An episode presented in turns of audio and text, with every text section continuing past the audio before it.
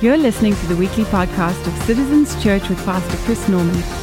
For more information on the work that God is doing through Citizens Church, please visit us online at citizenschurch.org. Open up your Bibles over to the book of Revelation, chapter 3. As you continue in a series that we've entitled Seven. And I'll pray here in a minute, but I want to read God's word to you.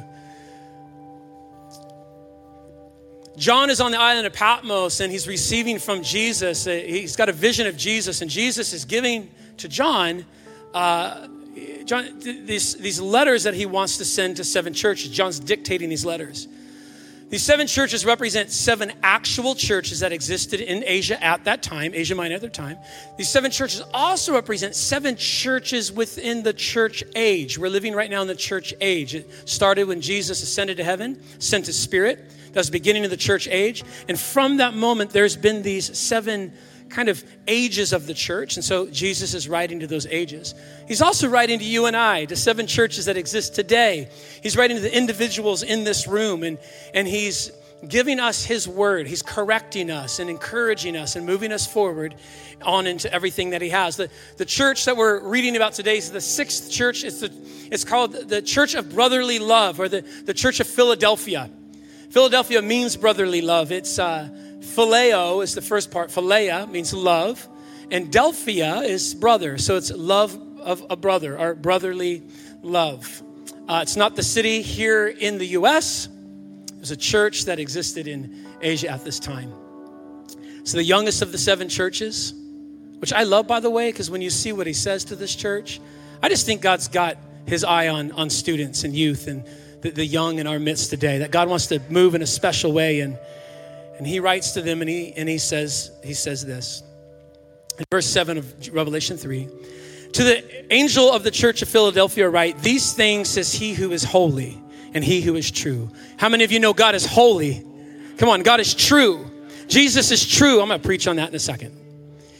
He's holy and is true. He who holds the keys to David he who opens doors and no one shuts. He who shuts doors and no one opens. Hey, it's going to be a good morning, right? It's talking about Jesus who opens doors and closes doors and for us and for his kids. He says, I know your works. See, I have set before you a door and no one can shut it. He says, For you have a little strength. You have kept my word and you have not denied my name. I call that the momentum of heaven. The momentum of heaven. We're going to talk about that a little bit today.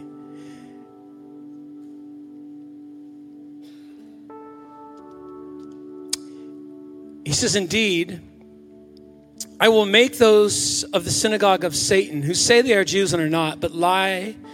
I will make them to come and worship before your feet and to know that I have loved you because you have kept my command to persevere persevere, persevere, keep going, don't give up, keep pushing. I, I know it's hard. I, I, know sometimes you're, you're losing faith, and I know sometimes it, it gets more difficult than you, you think you signed up for, but, but you persevere. He says, As you persevere, I will also keep you from the hour of trial that will soon come upon the whole world to test those who dwell on the earth. Behold, I am coming quickly.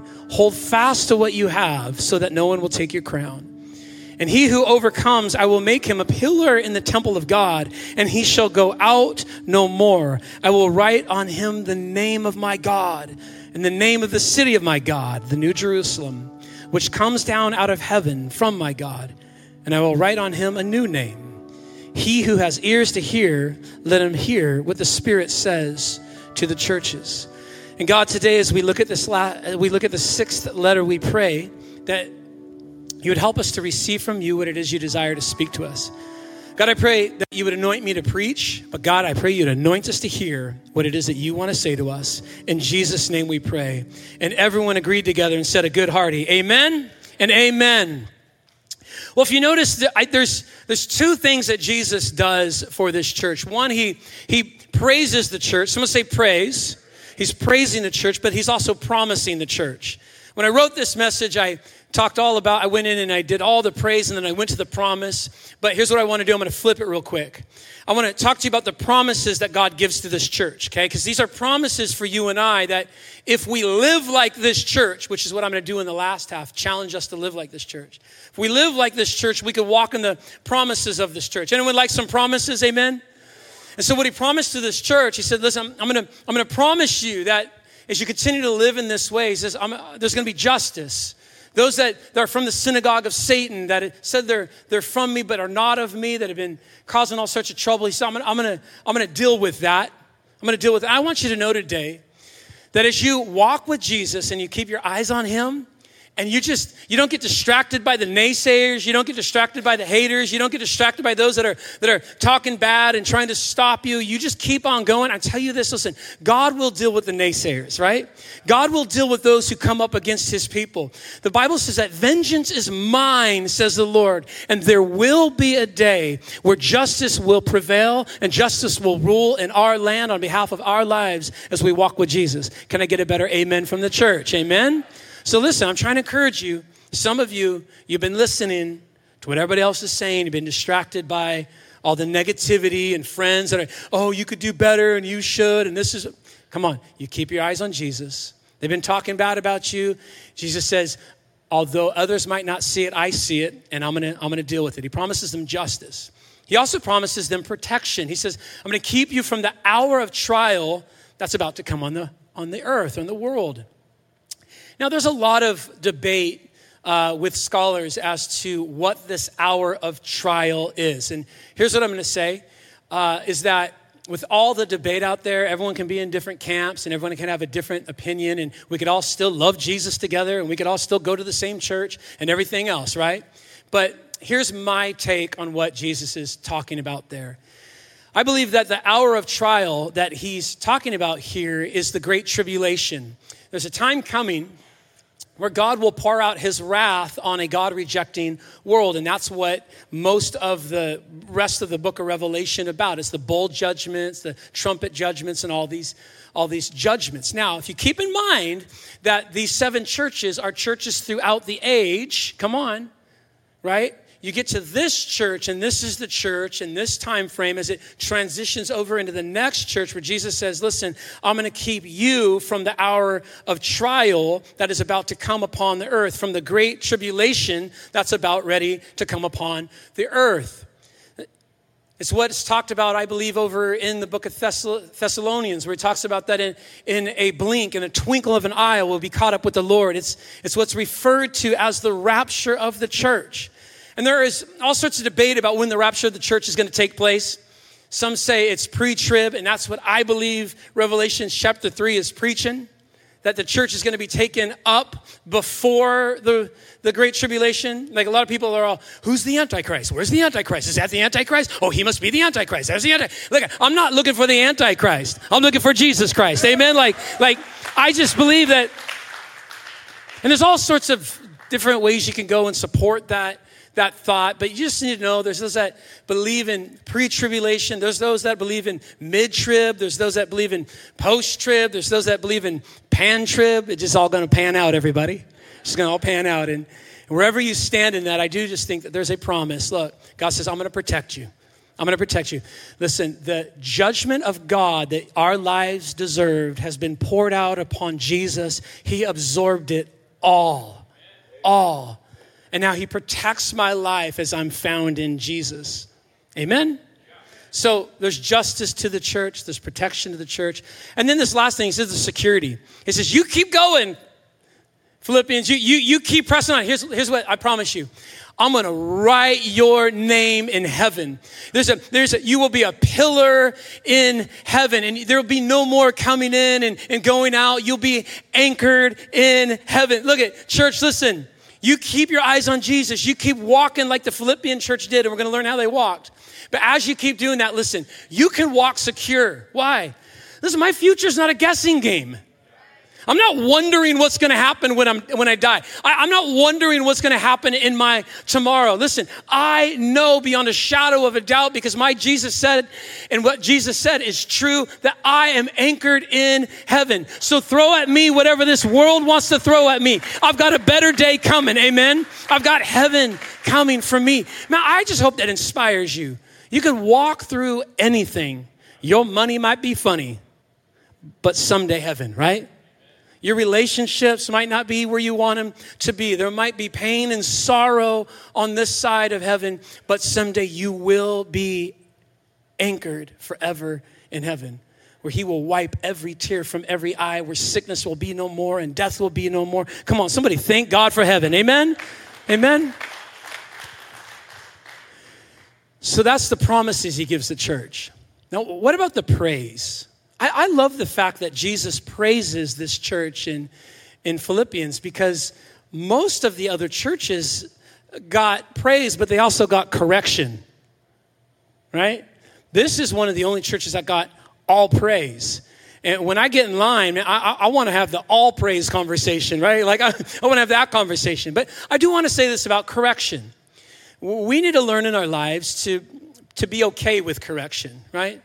Like you, you got to open yourselves up to a little little correction. Parents let me let me help you as a little parenting tip. If you want your kids to grow and, and be successful in life there's got to be this thing called correction. You can't just bring you know if if there are things to correct you ignore those things. Um, what you end up doing is affirming bad things if you're not correcting them. Amen? Does that make sense? You get better through correction if you're off course, you need to be corrected and put back on course. If you're doing something that's going to lead you down a bad path or hurt you, man, send me somebody that to help me and speak to it. Like, like don't just affirm me and pat me on the back. Tell me, correct me, right? Because without correction, I can't get better. Look, if I, God, we need to be able to pray this before the Lord. God, if there's anything in my life that is off, off path, off base. God, I just open my life up to you. God, correct me. Some of you like, that's a scary prayer. God's correction is one of the most merciful things that we could have in our life. Thank you, God, for conviction. You ever get convicted? Anybody? Come on, conviction? Thank you, God, for conviction, right? So I've been into golf for the last couple years. I think a lot of people got into golf during COVID. Come on, everybody, it's like a golf gift. And I got into golf, and uh, started studying. You know that the best golfers have have these things called coaches. Come on, I know, like I know what you're thinking. You're thinking Tiger Woods. He don't got a coach. No, Tiger Woods was a is an incredible golfer because he has a coach. And do you know the coach's job? Yeah, some of you, Tiger Woods gets coach. Yes. And do you know what that coach does? That coach does not stand there. Okay, go ahead, Tiger. Go ahead and swing. Oh man, you're so good. You just you just crushing the game. Oh, you're not just praising Tiger. He's not just, just giving them affirmation every time he swings. You know how Tiger gets better? Because he finds people to help speak to what needs to be corrected in his swing, what needs to be corrected in his game. And he, he's, he's searching high and wide to find the people that actually have the skill to say, hey, if you did this, you'd be better. If you did this, you'd be better. And Jesus shows up and says, if you did this, it'd be better. If you did this, it'd be better. And I thank God for his correction. Amen? Come on, church. Like, it is, some of you, I got four people that are like, I guess we want to. It's hard, but you need it. You need it.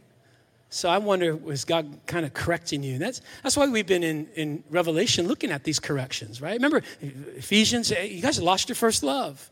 The Ephesus church, the, and he's walking through those things, correction. Now I thank God for correction, but I also I also thank God for some praise. Amen. Like, I, I think, like parents, like, yes, correct, but also praise. And so Jesus shows up to this church and the, the Philippian church, the, the Philippians in, in uh, Philadelphia, and he says, I just got all praise for you.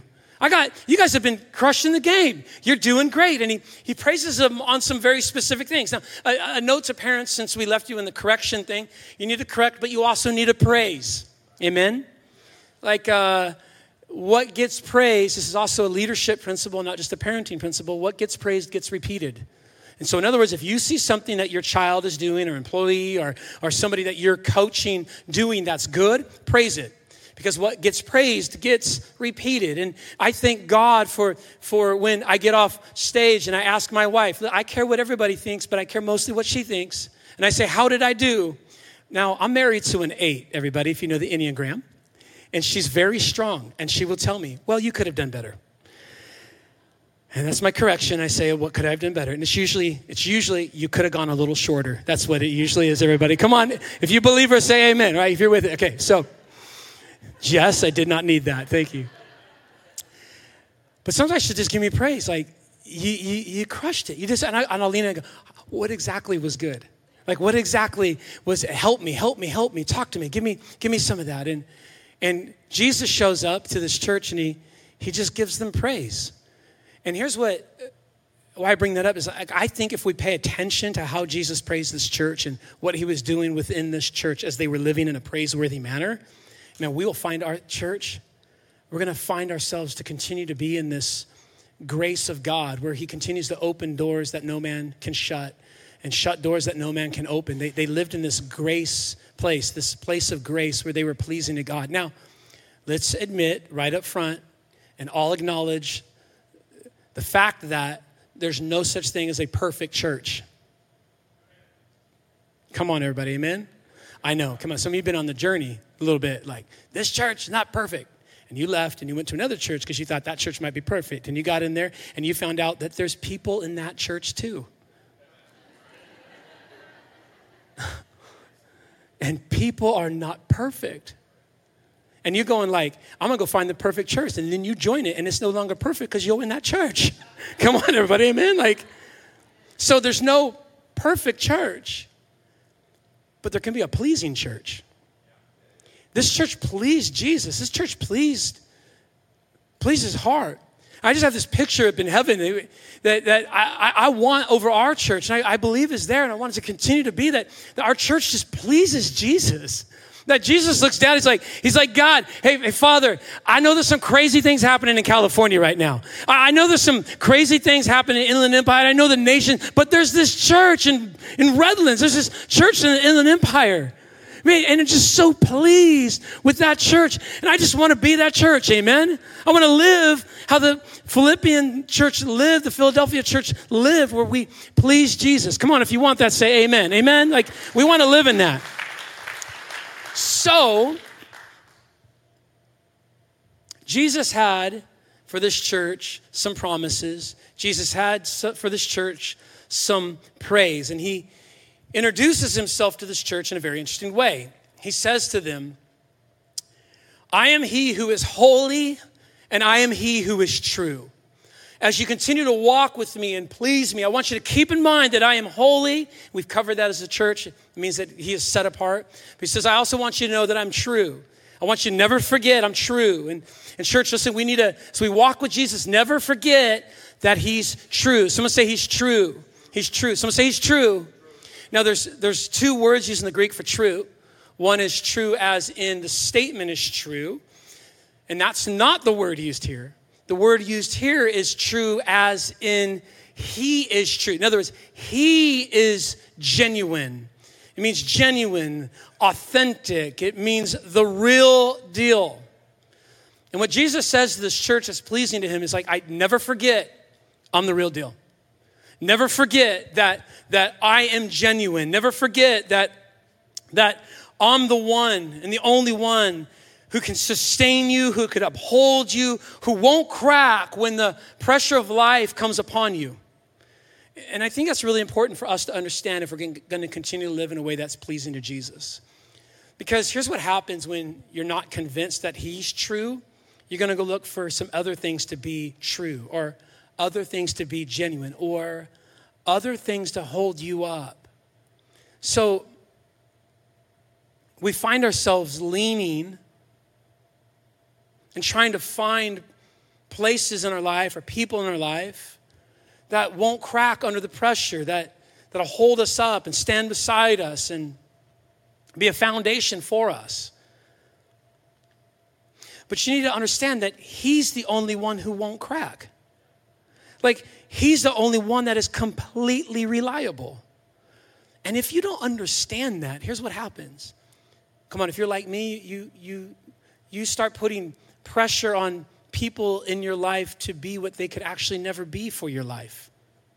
Sometimes you, you find yourself trying to rely on things to give you support that were never, or to give you that sense of foundation that were never meant to give you a sense of, sense of foundation. So, so you're looking, even to good things, you're looking to a spouse to be that sense of foundation, to be true for me. You're, you're looking for a job. You know, I'm, I'm, it's, it's what's going to provide, and it's, it's my foundation, and I'm doing everything I can to stand on this, on this job. But, but here's what you need to understand, my friends only Jesus is true. And if you live your life trying to put on the job or put on the spouse or put on the kids or put on the relationship, that which only Jesus is intended to give you, you will end up, watch friends, putting more pressure on that relationship and that job and those friends than they themselves are able to bear or carry. Some of you are living that way right now. And I just need to remind you only Jesus is true. Only Jesus. Watch. Jesus said, I am the rock. And my daughter, Raya, by the way, that was my daughter this morning up here doing that ministry moment. She preached it so perfectly. Only Jesus is the one that we can build our lives on. He's the rock by which we stand. All other foundation, all other ground is sinking sand and the sooner you realize it, the better. And so he tells this church up front listen, I'm so proud of you. Keep walking with me. I am holy and never forget me and me alone. I and I alone am true.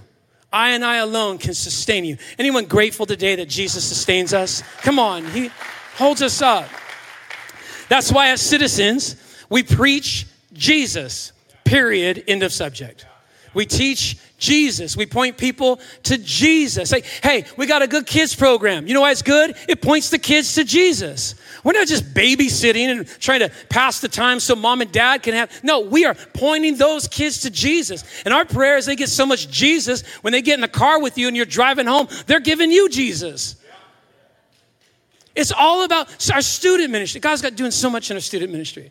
But we're giving them Jesus. 51 kids baptized at, at surf camp, and we're giving them Jesus. It's Jesus that we stand on. It's Jesus and Jesus alone who is true. Okay, I got to move on. Amen. Jesus is holy, Jesus is true, and here's what I'm excited to tell you about. He's got some keys. Did you see that? Jesus said, I hold the keys of David. Now, and I open doors that no one can shut, and I shut doors that no one can open. What, what is Jesus referring to? There, there's only one other spot in Scripture where these keys are referred to. And It's over in the book of Isaiah, chapter 22. Don't got time to go through the whole thing, but I, I, I challenge his homework. Go read Isaiah 22. And here's what's happening in Isaiah 22. The king, King Hezekiah, has given the keys of the kingdom to a steward named Shebna. Now, now Shebna was supposed to use, the king intended, for the resources to be used to bless the people of the kingdom. So the king's resources are to bless the people of that kingdom. Shebna's got the keys to those resources, or keys to the storehouse. And what he's supposed to do is use them to distribute to all the people in need, the blessed people. But what Shebna does is instead of blessing people, he blesses himself. How many of you know that God gives you blessings not to keep for yourself, but to bless people? And so he's holding it for himself. Actually, what he's doing is he's building for himself a monument or a, a tomb. Back in that day, the, the, the wealthy or even those in royalty would build for themselves uh, tombs as monuments to kind of tell everybody, hey, I'm a big deal. I'm a big deal. So he was using the king's resources to build this uh, monument or this tomb for himself. Well, in the book of Isaiah, what happens is, is King Hezekiah finds out and he takes the keys from Shebna and he gives them to Eliakim. Now, this is a picture, by the way, it's a prophetic picture of what's happening in our world today, where there is a day where God the Father will take the keys of, of heaven, of, of death, hell, and the grave. He takes the keys and he gives them, takes them from the enemy and he gives them to Jesus. He takes them from the one that was using them for his own agenda and he gives them to Jesus, who opens them up for God's agenda. And here's what it says in Isaiah chapter 22. Isaiah 22, prophetically about Jesus, I will place on his shoulders the keys to the house of David. What he opens, no one can shut, and what he shuts, no one can open. I want you to understand today that this is prophetic about Jesus who's holding the master key to the kingdom. The master key. So, the way the master key worked is that if that master key opened a door, there was no way to close or lock that door unless the master key showed back up and locked that door.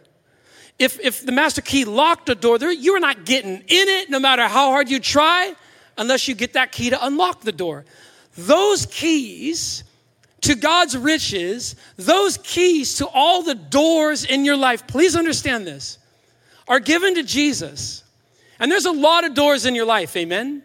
And you've got to understand it's Jesus that holds the keys to every single one of those doors in your life. He can open doors that no one can shut.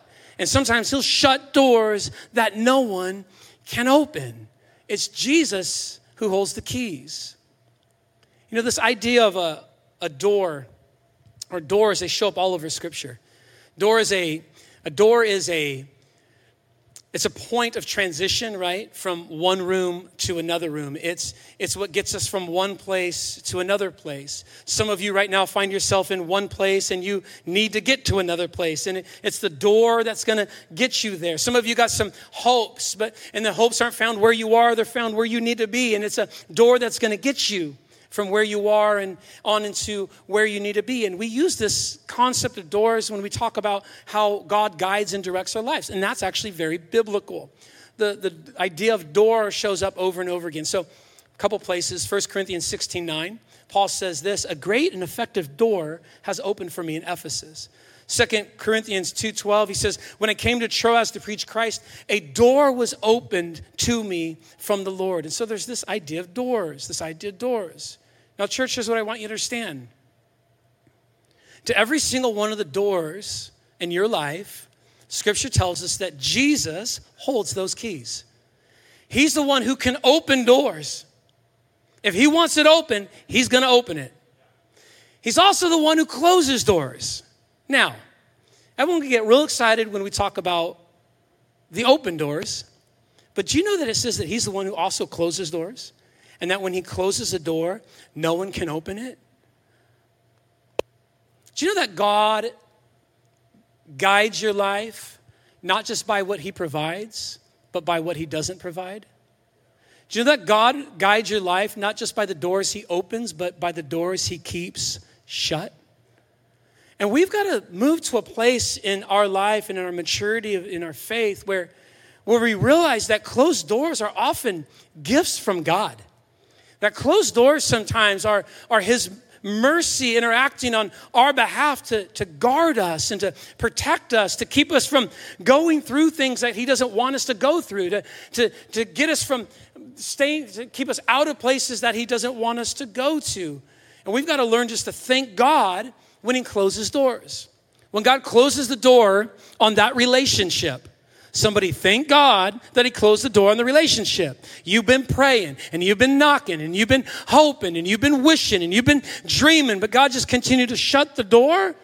Well, then walk away thinking God has shut the door. Amen. Hey, let me, four of you. Okay, listen. I'll tell you, I'm gonna be real, and some of you gonna you're gonna you're gonna feel this. You hear me? There was Tatum, I gave, she gave me permission to tell you that there was, I chased a few, quite a few girls around. Uh, they were chasing me too, let's be honest, but. And there was a couple girls that when I was young in high school, going into college, and I was going, God, I know this is your will. Jesus, please. And I'm and I'm praying and I'm journaling and I'm like, come on, God. I do in the name of Jesus, I'm just gonna proclaim this. This is you. And I'm I'm pushing and I'm knocking on that. And that door never opened. Now, I always tell Tatum this. I say, You're the door that I was always hoping would open. And so, since that door wasn't opening, I had to go find some lesser doors to hope they would open. But, point is this Point is this I look back now, come on, and I thank you, Jesus, that you did not open those doors because I got the best girl around. I'm like so grateful for God for how He provides. I look back at some of those relationships and I now see, thank you, God. And I'm telling you, sometimes you will find yourself in situations like, Where are you, God? Why won't you, God? And then you're going to get over here and go, Thank you, God, right? Because he guides you not just by what he provides for you, but, but why he doesn't provide for you. The doors he opens and the doors he keeps closed. God closes the door on that career. He closes the door on that opportunity. God closes the door, and you just got to realize it's God guiding you into a new season. And sometimes it's just a season. God will open a door and you're in that door, and then all of a sudden God starts closing that door. He's guiding you by what He provides and by what He doesn't provide. And I just think we need to be okay with the fact that God closes doors. Because listen, God, if you're not in it, I don't want it. God, if, if, if you don't want it for me, I don't want it for me. And God, I don't want to sit here trying to push into things that you don't want to open up to me. Like, I just genuinely believe that God has a plan, everybody. He has a good plan for my life. He has a, he has a it says in, in scripture that he wants to prosper us and lead us forward. I believe that. And so if God closed a door on something I thought I wanted, it's because God knew I wanted it, but I didn't need it. If I needed it, the door would open. Follow me? And so I just got to get place into a place where I'm just able to thank God for the doors that he leaves closed in my life. And I want to say this I'm going to thank Him for what He provides, but I'm also going to thank Him for what He doesn't provide. When you find yourself up against a closed door, I want to encourage you with this. There's got to be a spot, a moment where you discern that that door is not going to open. And what you need to do is to not sit at closed doors pouting that they won't open get up and keep moving to the doors that He's going to open. Because often when God closes a door, it's because He's wanting to open another door. But if you sit pouting at the closed door, you're never going to have the momentum to get you to the open door. I talk with people sometimes, and all they want to talk about is all the closed doors. I wanted this, and it never happened. I was hoping that. And back in the day, if this would have, and, and if that should have, and right now, if this could have, and, and we get stuck at all the closed doors. Friend, open your eyes. If he's closed the door, it's because he's merciful and he's gracious, don't sit pouting there. Move on from there because he's got an open door just around the corner. There's something better just around the corner. Come on, you've seen it in your own life. He moves you from one job to another job, and the new job is better than the last job, and the new opportunity is better than the last opportunity. And he moved me into this door to prepare me for the next door. And he closed that door because, come on, He's just guiding my life into all that He has for my life. And so I'm going to keep walking forward because He's not just the God of the closed door, He's also the God of the open door. So I'm going to go find that open door. I'm going to keep moving. And it's often when He closes a door that He's getting ready to open another one. And if He's closed the door and I'm between a closed door and an open door, I'm going to praise Him in the hallway, everybody. Amen? Just God, I'm just going to keep praising you because you're, you're leading my life. You're leading my life. He tells this, the, Philip, the um, church of Philadelphia that he's prepared a door for them that is open and no one can shut it. But they had to go through it. They, they had to move into the door that God opened for them. And what I love about this church in Philadelphia is that they had what I refer to as this holy momentum. And this is so important. This is where, how, where I want to land today. There's this holy momentum in their life that allowed them, watch, to keep that momentum, to keep moving. And it's actually, when you study this passage of scripture, it's because they were living this way that God opened the door before them, that God was giving them this opportunity. And I'll talk about what that opportunity was in a second. But because they were living this way, God was opening doors before them. So you, you got to ask yourself, what, how are they living? What is, it, what is it that Jesus praised inside their, inside their life? Well, we saw it in, in verse 8. He says, I know your works, and I've set a door before you that's open, and no one's going to be able to shut it. Now, why did he open a door that no one can shut? Watch. Here's what it says For you have a little strength, you have kept my word, and you've not denied my name. You've got a little strength and you've kept my word and you've not denied my name. There's this momentum in your life, and because that's there, I'm going to keep opening doors for your life. You've, you've found yourself in this momentum of heaven. Now, church, listen, please lean in. My prayer for you and I, as a church, Citizens Church, my prayer for you as an individual is that you would find yourself in this exact momentum. You, and I'm telling you, you can. You can live in a way where your life is just moving forward in the momentum of heaven and God is just opening up doors before you. But you've got to learn what that momentum is built on. Did you see it? He said that momentum was built on a little strength. In other words, the, the church of Philadelphia, they weren't walking around thinking they were a big deal. The church in Philadelphia, watch, had this humility about them where they said, listen, it doesn't come from me. I can't do this on my own. I don't have the strength. I, I don't have in and of myself the ability. And therefore, because there's not a lot of strength in me, there's a whole lot of dependency on God. And I'm telling you, friends, if you can learn to shift your life from a dependency on you and into a dependency on God, I'm telling you, you're going to find yourself caught up in a holy momentum that keeps walking through the open doors that God's going to bring to you. Because if you, come on, church, amen. If you live in a way where you depend on your strength, all you're ever going to see is what your strength can accomplish. If you if you live your life going, God, watch me, he goes, okay. Let's watch you. Let's watch you, Citizens Church. Let, us let's watch you, individual. Let's let's watch you, spouse. Let's watch you, parent. You want to do this on your own? All you're going to get is what you can do on your own. But see, this church in Philadelphia, they just went, we can't do this on our own. We got a little strength. Therefore, God, we just throw ourselves upon you. Would you, God, unless you show up, what are we doing? God, and, and, and we've taught our teams this. It's the, I pray, please, church, listen, that this is the posture of our church. Come on, we just realize that unless God builds the house, those who labor, labor in vain. Jesus, it says in scripture, it's not by might nor by power, but by his spirit, says the Lord. So, sure, we will practice worship.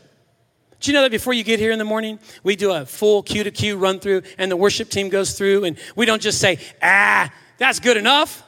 We give it everything we got. Do you know before I preach, I pore over this hours and hours. It takes about three days to put together a message. And I pour my heart into it. I get all in it. I give it my all. I'm, I believe God's given me a gift, and I'm just trying to use that gift. The worship team trying to use their gift. But do you know before we walk on this stage? Do you know before our our parking teams and our greeting teams, before we go out and do anything that we've been called to do?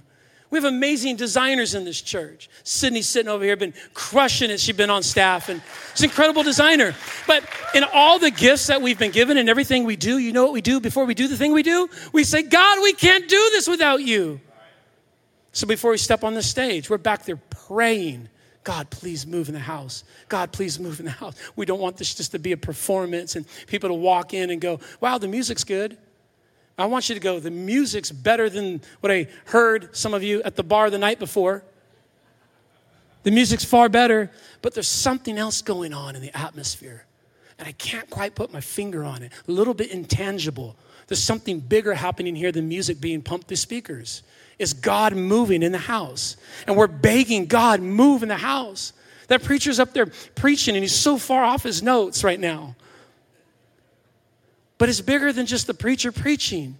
God is moving in your heart and he's moving in the house and he's he's speaking to you and he's he's he's molding and shaping and correcting and directing and come on and God is doing that. And so every day before I come on the stage, you gotta follow me for a second, follow me.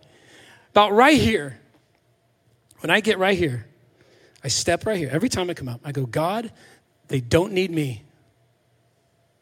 You don't need me. Sure, I, could study and I could prep, but you don't need me. You need God to speak to you. So I walk up and I just go, God, please, Jesus, you speak. God, you work. God, fill and anoint and God, touch. And God, help us to lean into here. God, they need you, not me. And this is the Philadelphia church. They're going, God, it's you, not me. And you know what happened? They found themselves in the slipstream of heaven. This momentum that moved them into one open door after another open door. They bumped against a closed door and that pushed them to an open door. And God just kept moving them forward because they stayed in this posture. You need it in your life. See, here's what happens. I'll, I'll, I'll go from the church to your life because I don't got a whole lot of time left. The church to your life. In the church, when we planted Citizens Church, here's how we planted the church desperate. God, please show up. God, please send money, send people. God, please, God, God, we pray for 50 people. Give us 50 people. We have 50 people, maybe. God, and then 50. And we're just desperate every week on our knees, begging God, please show up and move in the house. And you know what happens in churches? 50 people show up, and then there's 100, and then there's 800, and 900, and 1,000, and, and pretty soon you got systems in place, and you got money in the bank account. And what started is, God, please, we need you. You get this place where, like, we got this. Careful. Careful. What you started with is what you have to continue with. Like that desperation where you're like, God, unless you intervene, man, we're out on a limb right now. And unless you show up, what are we doing? See, I, you got to live in that way. Some of you right now, you're holding on to something because it's a, it feels safe and it's secure and you're trusting in it. But listen, the thing that you're holding on to has not made you desperate for God. It's made you reliant upon that job. It's made you reliant upon what you think you know. God's actually calling you into more. But if you're ever going to see the more, you got to let go of all the things that have given you comfort to go trust Him in some things where He's wanting to show Himself to you, where you're going to get desperate. And you're just living in this place where, hey, I might not know where it's going to come from, but God put me here. I'm going to rely on Him. So you started in your marriage, like, God, please help. God, please help. And you're like, I got this. No, you don't. Parenting, God, please, come on. Take this into, some of you are teachers in here. And you used to show up to teach, and you were just, come on, you remember those first days? God, please help, help. God, help me to give them you. I'm, I'm in the secular school district. God, even at a Christian school, whatever it is. God, I just need to give me, God, please help, help, help. And years have gone on. You got your system down now. And all of a sudden, all that desperation that was in your heart beforehand is now gone. And you're wondering, where's that spark? Where's that thing? Where's, I tell you where it is. It's in the place of desperation where you're just begging God to show up. And that's this church in Philadelphia. Come on, and let that be our church, amen? Where we just keep on, keeping on, relying on God. We march forward on our knees in Jesus' name, amen? Amen, church? Come on, you believe it? Amen. And let's close with this. That momentum was a dependency on God, and that momentum was also, as we close, it was a faithfulness to Him. He says, Listen, I'm so proud of you, Philadelphia church. You've kept my word and you haven't denied my name. You've remained faithful to me, faithful to me. You've kept my word and you haven't denied your name. Anyone grateful today for God's word? I want you want to see momentum in your life. You want to see momentum? Come on, I keep using marriage. You want to see momentum in your in the gifts that God's given. You want to see momentum in your in your in your teaching. You want to see momentum. You just want to see momentum. Look at you build your life here on God's word, true to His word. God knows what He's talking about, everybody. He knows how to bring life to every aspect of your life, but you'll never experience that life if you keep rejecting everything He said about life. And so when I wake up and I'm, I'm, making a decision and I'm moving through my day, I don't say, What do I want? I got my wants, I got my desires, but over all my wants and desires is, God, what do you want?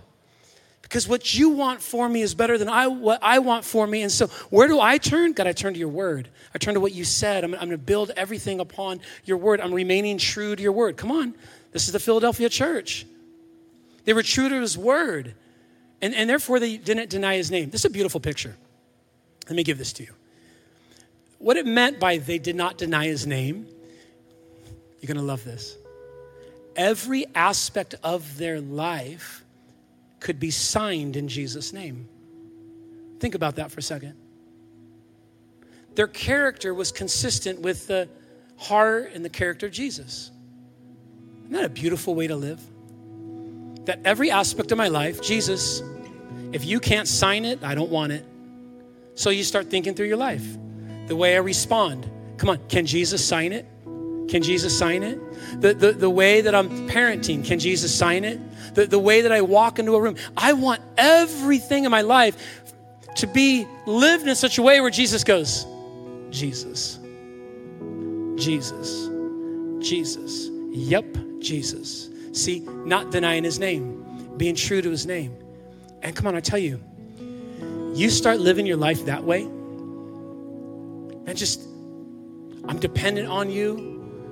And I'm living in a way that doesn't deny you. I live in a way that lines up with all that you have. The Bible says that Jesus, who holds the keys to the storehouse, he'll not just close doors in front of you, he will open doors that no man can shut. And I'm telling you right now, there are some doors that God wants to open in your life. There's some things that God wants to do in your life as you just keep marching forward in the momentum of heaven, fully dependent on Him and faithful to Him in every way.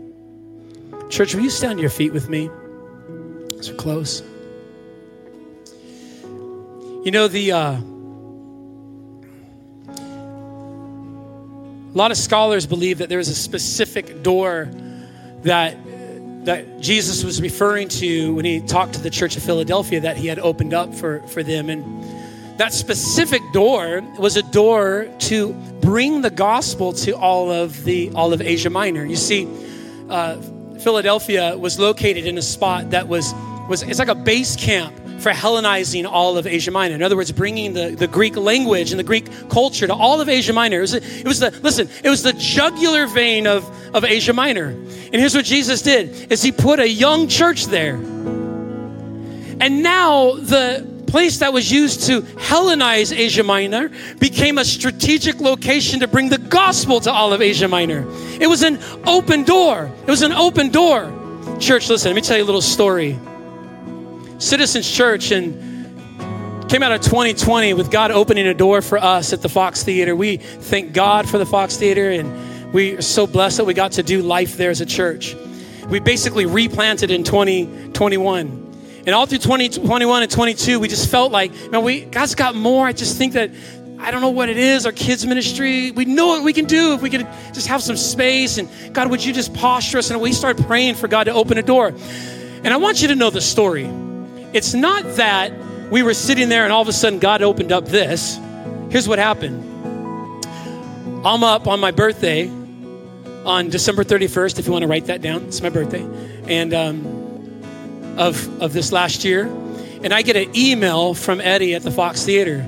And it says this Chris, we love you guys. Man, we're so great. But closed door. We got to close the door. You've got a couple months before you got to get out of here. And me and all my faith, I went, oh, no. And my wife went, God's going to open a door. I'm like, well, I'm glad you got faith. So we came back down the mountain from our trip and went, okay, okay, if God's going to open a door. And we went around, and here's what, what happened. We went from one closed door at the Fox Theater to another closed door. We started going to all the places that we used to go to. Like, we went to the Redlands High School. Will you guys open a door? Can we meet here? And they're like, no.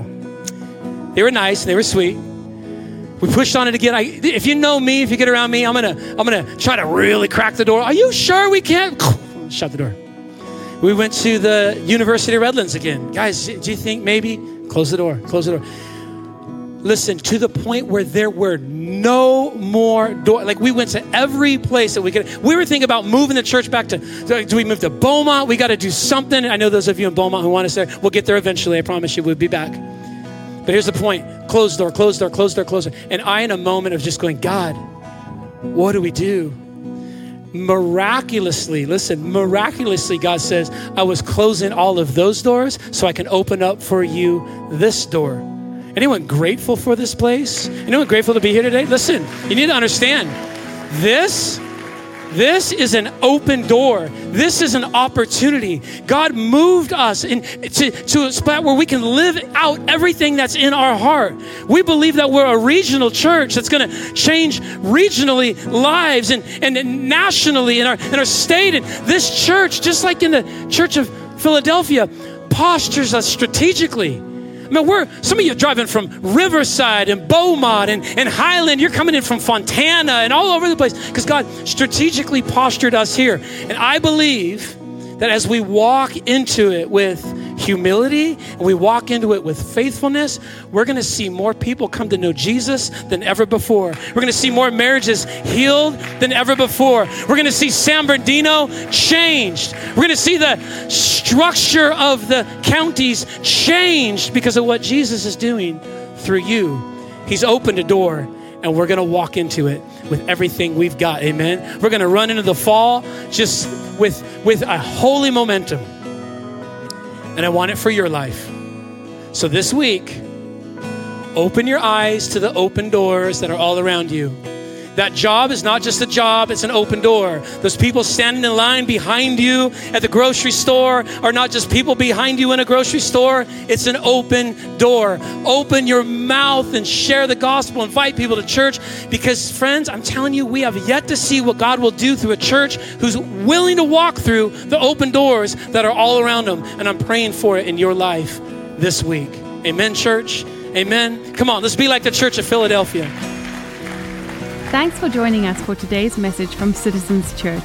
It's our prayer that through this message, God would impact and inspire your life. If you have any questions for us or would like to let us know how God is using these messages in your life, please let us know by sending an email to connect at citizenschurch.org. Also, if you would like to support this ministry financially, you can do so online and help in seeing more lives changed through the work here at Citizens Church.